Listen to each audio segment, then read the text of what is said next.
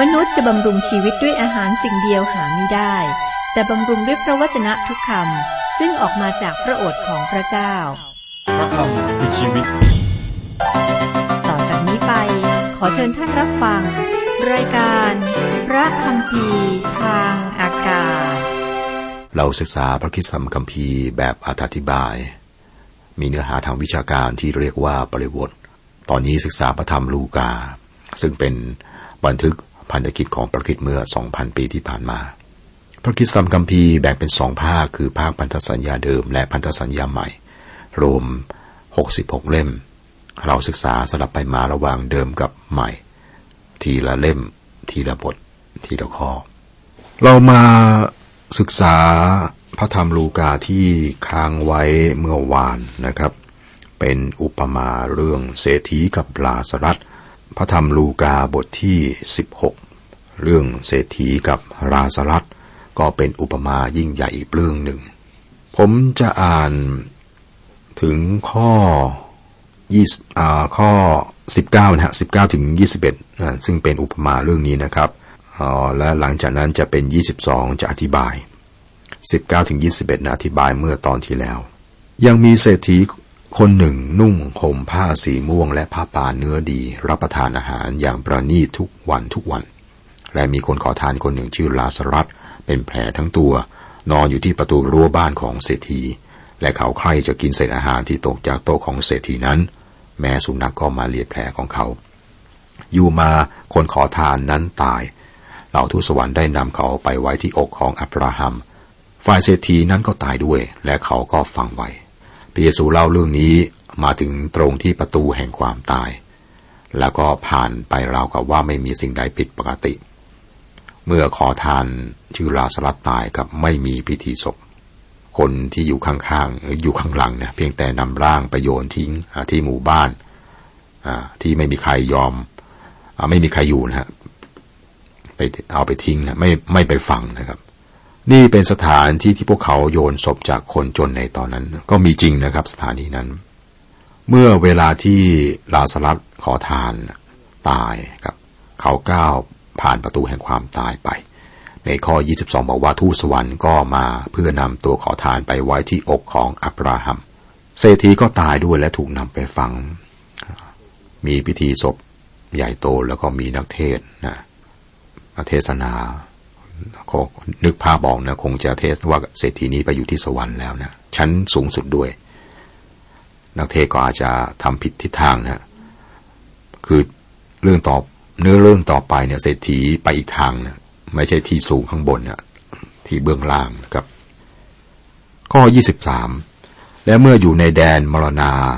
เป็นทุกข์ยิ่งนัก เศรษฐีนั้นจึงแงนดูเห็นอับราฮัมอยู่แต่ไกล และสารัตลาสลัดอยู่ที่อกของท่าน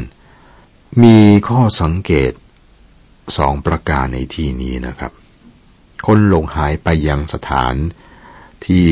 ซึ่งเป็นที่ทุกข์ทรมาน คนทั้งสองนี้รู้จักกันเป็นอย่างดี เราจะไม่สูญเสียสถานภาพของเราไปคำว่าแดนมรณานะครับ แดนมรณาในที่นี้เนี่ยคำกรีกคือคำว่าเฮดิสหมายถึง โลกที่มองไม่เห็น หมายถึงโลกที่มองไม่เห็น ความจริงแล้วคำว่าแดนมรณาที่เราคิดกันนั้นเป็นสถานที่ซึ่งยังไม่เป็นที่รู้จักกัน เราจะไม่ได้เห็นจนกระทั่ง พระธรรมวิวรณ์บทที่ 20ข้อ10 บอกว่า พวกแรกที่ตกลงไปในสถานที่นั้นจะเป็นพวกปฏิปักษ์พระคิดและผู้เผยพระชนะเท็จเมื่อทั้งคู่ตายไปนะครับ ราสลาและเศรษฐีก็ไปยังโลกที่มองไม่เห็น สถานที่แยกคนตายไปคนละที่ ความตายเป็นการแยกจาก ไม่ได้หมายถึงการสูญสิ้น เป็นการแยกจาก อาดัมในตอนนั้นกินผลไม้ต้องห้าม ตายด้านร่างกายของเขาอาตายร่างกายยังไม่ตายจนกระทั่งอายุ 900 ปี ต่อมา ในวันที่เขากินผลไม้ต้องห้ามนะครับ เขาถูกแยกจากพระเจ้า พระเยซูยกเรื่องนี้นะเมื่อพระองค์ตรัสว่าเราเป็นจะไม่ตายนะในพระธรรมยอห์นบทที่11ข้อ25 26มนุษย์ถูกแยกออกจากพระเจ้าโดยความบาป มนุษย์ตายถึงแม้ว่าเขายังมีชีวิตอยู่ อาจารย์เปาโลบอกไว้ในพระธรรมเอเฟซัสว่าพระองค์ทรงกระทำให้ท่านทั้งหลายมีชีวิตอยู่แม้ว่าท่านตายแล้วโดยการละเมิดและการบาป จากเอเฟซัสบทที่สองข้อหนึ่งเรา อยู่ในเมืองนะครับ ถ้าเป็นในเมืองใหญ่ทุกแห่งในโลกนี้นะครับ ก็จะเป็นสถานที่เต็มไปด้วยชีวิตชีวา แสงสีในยามค่ำคืนครับกลางคืนไม่ใช่ที่เงียบแล้วก็นอนหลับ กลางคืนนี้ก็มีแสงสีและมีคนใช้ชีวิตกลางคืนนะครับ บางเมืองนี่เรียกว่าไม่มีช่วงเวลามืดนะคือมีแสงสีมีคนใช้ชีวิตตลอด ถ้า ต้องการเห็นคนตายนะครับ ไปดูสถานบันเทิงเริงรม จะเห็นนะจะอาจจะร้องลำทำเพลง ดื่มอย่างเมามา้หรือเสพยา นี่ครับ เนื่องจากว่าตายแม้ยังมีชีวิตอยู่ นี่เป็นคำเปรียบให้เห็นนะครับ คือแยกจากพระเจ้า ยังมีการตายแบบที่สองนะครับ เป็นการตายฝ่ายวิญญาณ และหมายถึงการแยกจากพระเจ้าชั่วนิรันดร์นี่แบบที่สองนะครับ การตายฝ่ายร่างกายเป็นการสูญสิ้นชีวิต เนื่องจากวิญญาณของคนนั้นออกจากร่างไป ร่างกายก็ถูกนำไปยังหลุมศพ และก็กลายเป็นดินไป เน่าเปื่อยผุพังนะครับ ในพระธรรมปฐมกาลบทที่สามข้อสิบเก้าบอกว่า เพราะเราสร้างเจ้ามาจากดิน เจ้าเป็นผงคลีดิน และจะต้องกลับไปเป็นผงคลีดินดังเดิม ฉะนั้นความตายเนี่ยหมายถึงการแยก นี่อาจจะเป็นการช่วยให้เราเข้าใจอุปมาเรื่องนี้ได้ดีขึ้น ถ้าเราตระหนักว่าแดนมรณาถูกแบ่งออกเป็นสองส่วน คือสวรรค์ในนี้บอกว่าอกของอับราฮัมในอุปมานะครับ และแดนมรณา สวรรค์เป็นที่ว่างเปล่า เมื่อพระคิดนำผู้เชื่อในพระคัมภีร์เดิมไปตอนอเสด็จขึ้นสู่สวรรค์ในเอเฟซัสบทที่4ข้อ8ถึงข้อ10 แดนมรณาจะเป็นที่สำหรับคนหลงหายที่จะถูกนำไปพิพากษาต่อนั่งพระที่นั่งสีขาวจากพระธรรมวิวรณ์บทที่ยี่สิบข้อสิบห้าผู้ที่ยืนต่อหน้าพระที่นั่งสีขาวทั้งหมดคือพวกไม่เชื่อ และพวกเขาจะถูกนำไปยังบึงไฟนรก ซึ่งเป็นการตายครั้งที่สองครับกลับมาที่นี่ ตอนนี้เศรษฐีตายแล้วครับ วิญญาณของเขาก็ถูกนำไปยังที่ที่ทุกทรมาน ที่ซึ่งผู้หลงหายไปอยู่นะครับ ส่วนลาสลัดขอทานก็ไปอยู่อีก ที่หนึ่งเป็นสวรรค์หรืออกของอับราฮัม ขอให้เราสังเกตว่าพระเยซูไม่ได้บอกว่าเศรษฐีไปที่ที่ทุกทรมาน เนื่องจากความร่ำรวยของเขา นะครับ เราสังเกตนะครับตรงนี้นะครับ และคนยากจนไปอยู่ที่อ้อมอกของอับราฮัม เพราะเขายากจน นี่คือข้อสังเกตไม่ใช่อย่างนั้น การไปยังประตูแห่งความตายเนี่ยเป็นการเปลี่ยนสถานะของเขา แต่ก็เนื่องมาจากสิ่งที่อยู่ในหัวใจของคนทั้งสอง นี่เป็นเรื่องที่พระเยซูกำลังบอกผ่านทางพระคัมภีร์ตอนนี้ครับ มนุษย์ไม่สามารถได้รับการตัดสินจากสิ่งที่เห็นภายนอก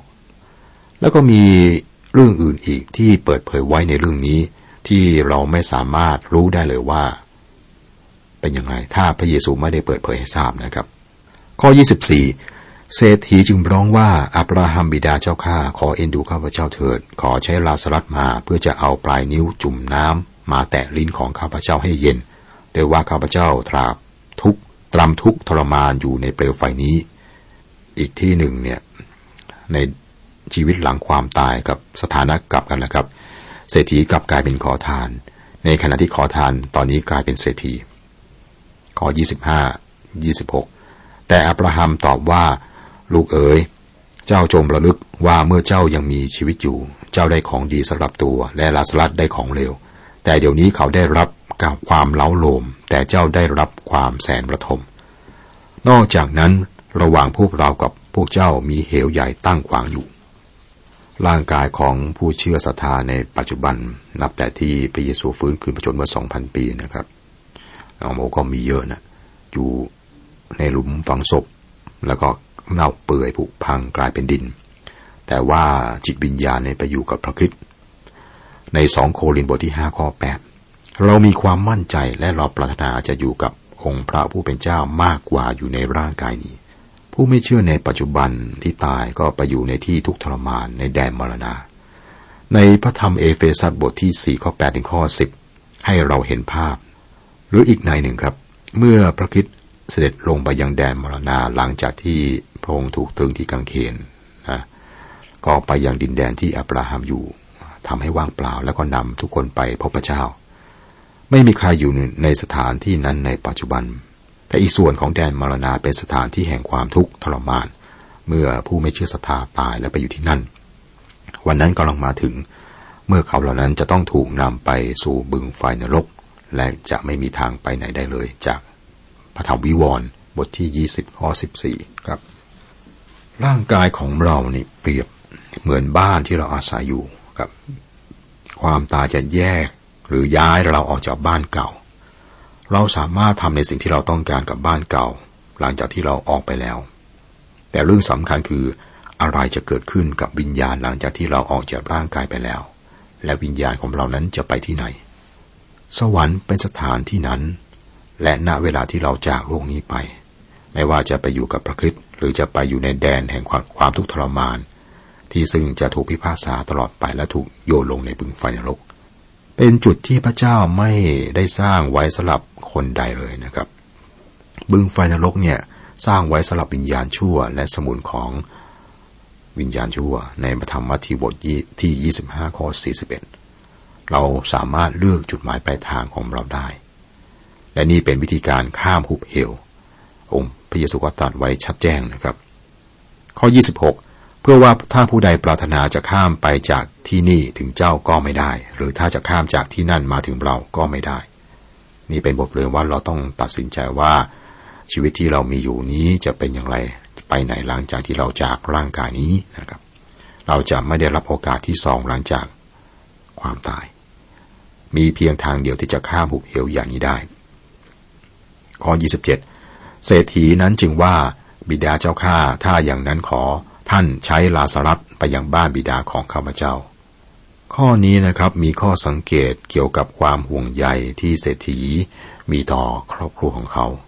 เขาต้องการให้ญาติพี่น้องเนี่ยกลับใจเสียใหม่ เปลี่ยนใจเสียก่อนที่จะสายเกินไป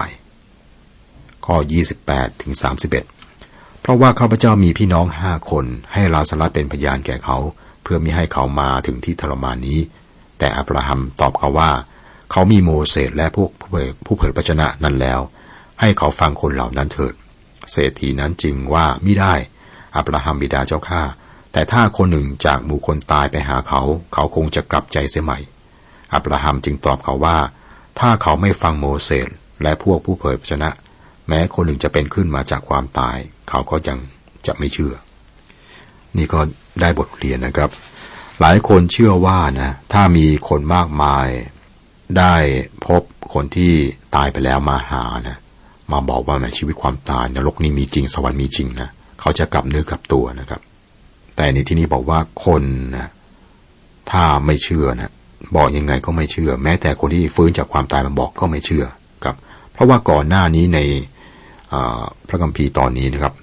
โมเสสและผู้พยากรณ์ ที่บอกเรื่องนี้เขาไม่เชื่อนะครับ บทที่สิบเจ็ดครับ จบบทที่สิบหกต่อบทที่สิบเจ็ดบทที่สิบเจ็ดนี้ครับ ก็เป็นเรื่องที่พระเยซูเขาเตือนเหล่าสาวก เกี่ยวกับการเป็นเหตุให้คนอื่นทำบาป และมีเรื่องเกี่ยวกับการยกโทษ และการรับใช้พระเจ้าอย่างสัตย์ซื่อนะครับ และแน่นอนอีกครั้งหนึ่ง หมอลูกาผู้เดียวที่บันทึก อุปมา อย่างย่นย่อเกี่ยวกับการอุทิศตัวรับใช้ต่อนาย และท่านก็เช่นเดียวกันเป็นผู้เดียวที่บันทึกเรื่องการรักษาคนโรคเรื้อนสิบคน และมีเพียงคนเดียวที่กลับมาขอบคุณพระเยซู ลูกาบทที่สิบเจ็ดบทนี้พระเยซูก็เริ่มต้นด้วยการเตือนนะครับ ข้อหนึ่งข้อสองพระองค์ตรัสกับเราสาวกของพระองค์อีกว่าจำเป็นต้องมีเหตุให้หลงผิด แต่วิบัติแก่ผู้ที่ก่อเหตุให้เกิดความหลงผิดนั้น ถ้าเอาหินโม้แป้งผูกคอคนนั้นทวงเสียที่ทะเล ก็ดีกว่าให้เขานำผู้เล็กน้อยเหล่านี้คนหนึ่งให้หลงผิด พระเยซูพูดรุนแรงมากนะครับ ก็ต้องบอกตรงไปตรงมาว่านะครับ จะให้เป็นอะไรก็ได้นะ ยกเว้นทำให้คนอื่นเขาแย่ลง อย่างเช่น ขายยาเสพติดให้วัยรุ่นเนี่ยนี่นะครับทำให้คนอื่นเขาลำบากไม่คนเดียวนะโอ้โหทั้งชุมชนทั้งสังคม ตัวเราสบายครับ นี่นี่ก็เป็นตัวอย่างหนึ่ง ก็จึงมีความเชื่อกันว่าการลงโทษนะผู้ที่ค้ายาเสพติดเนี่ยหนักกว่าโทษอื่น เราก็มีกฎหมายนี้นะครับ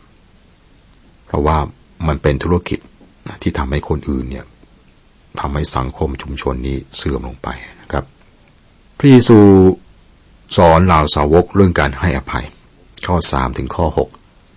จงระวังตัวให้ดีถ้าพี่น้องของถ้าพี่น้องผิดต่อท่านจงเตือนเขา และถ้าเขากลับใจแล้วจงยกโทษให้เขา แม้เขาจะผิดต่อท่านวันหนึ่งเจ็ดหน และจะกลับมาหาท่านทั้งเจ็ดหนนั้น แล้วว่าฉันกลับใจแล้วจงยกโทษให้เขาเถิด ฝ่ายอัครทูตทูลพระองค์ว่าขอพระองค์โปรดให้ความเชื่อของพวกข้าพเจ้ามากยิ่งขึ้น พระองค์จึงตรัสว่าถ้าพวกท่านมีความเชื่อเท่าเมล็ดพืชเมล็ดหนึ่ง ท่านก็จะสั่งต้นหมอนนี้ได้ว่าจงถอนขึ้นออกไปปักในทะเล แล้วมันจะฝังท่าน บอกได้อีกอย่างนะว่าสาวกควรจะเตรียมตัวให้พร้อมอยู่เสมอในการให้อภัยคนอื่นนะครับพระเยซูไม่ได้บอกว่าผู้ที่มาทำร้ายเหล่านั้นไม่ควรได้รับการตำหนินะครับ หรือควรได้รับการยกย่องในเรื่องที่เขาทำผิด แต่บอกว่าเมื่อเขาสำนึกนะอย่างจริงใจนะครับ เขาสำนึกอย่างแท้จริงแล้วเนี่ย เราควรจะให้อภัยเขา แม้ว่าเขาทำผิดทำบาปซ้ำแล้วซ้ำเล่าอีกก็ตาม เขาสำนึกจริง ๆ แล้วเนี่ยเราควรจะให้อภัยเขา นี่คือประเด็นครับ คุณผู้ฟังครับเราอ่านและศึกษาพระธรรมลูกา บันทึกโดยคุณหมอลูกาและมีอุปมา มีเรื่องหลายเรื่องที่พระกิติคุณเล่มอื่นไม่ได้บันทึกไว้นะครับ ในหลายเรื่องนี้มีบทเรียนสอนใจมากมายอย่างที่เราได้ศึกษามาครับ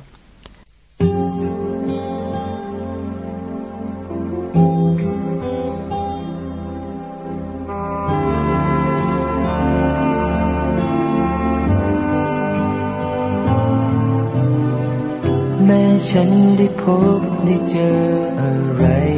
มากมาย แต่ฉันก็ไม่เป็นสุขใจ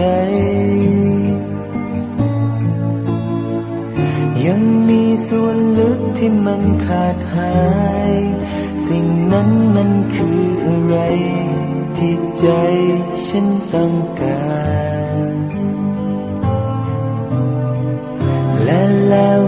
ฉันเข้าใจความหมายที่สำคัญ สิ่งนั้นที่ฉันมองข้ามไป ที่บนกลางเขนนั้นคือความหมาย และไม่มีอะไรสำคัญมากกว่า ที่บนกางเขน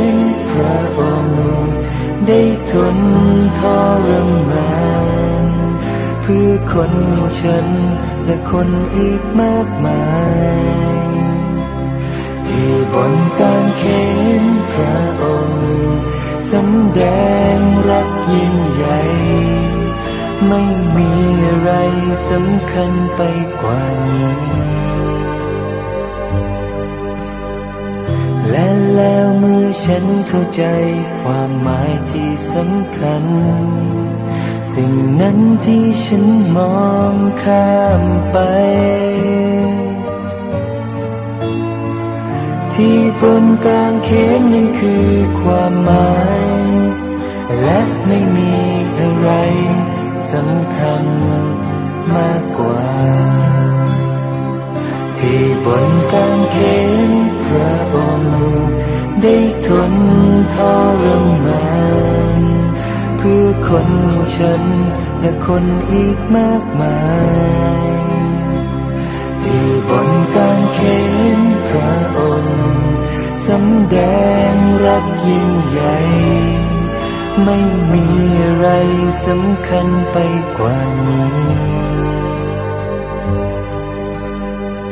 และแล้วเมื่อฉันเข้าใจความหมายที่สำคัญ สิ่งนั้นที่ฉันมองข้ามไป ที่บนกลางเขนนั้นคือความหมาย และไม่มีอะไรสำคัญมากกว่า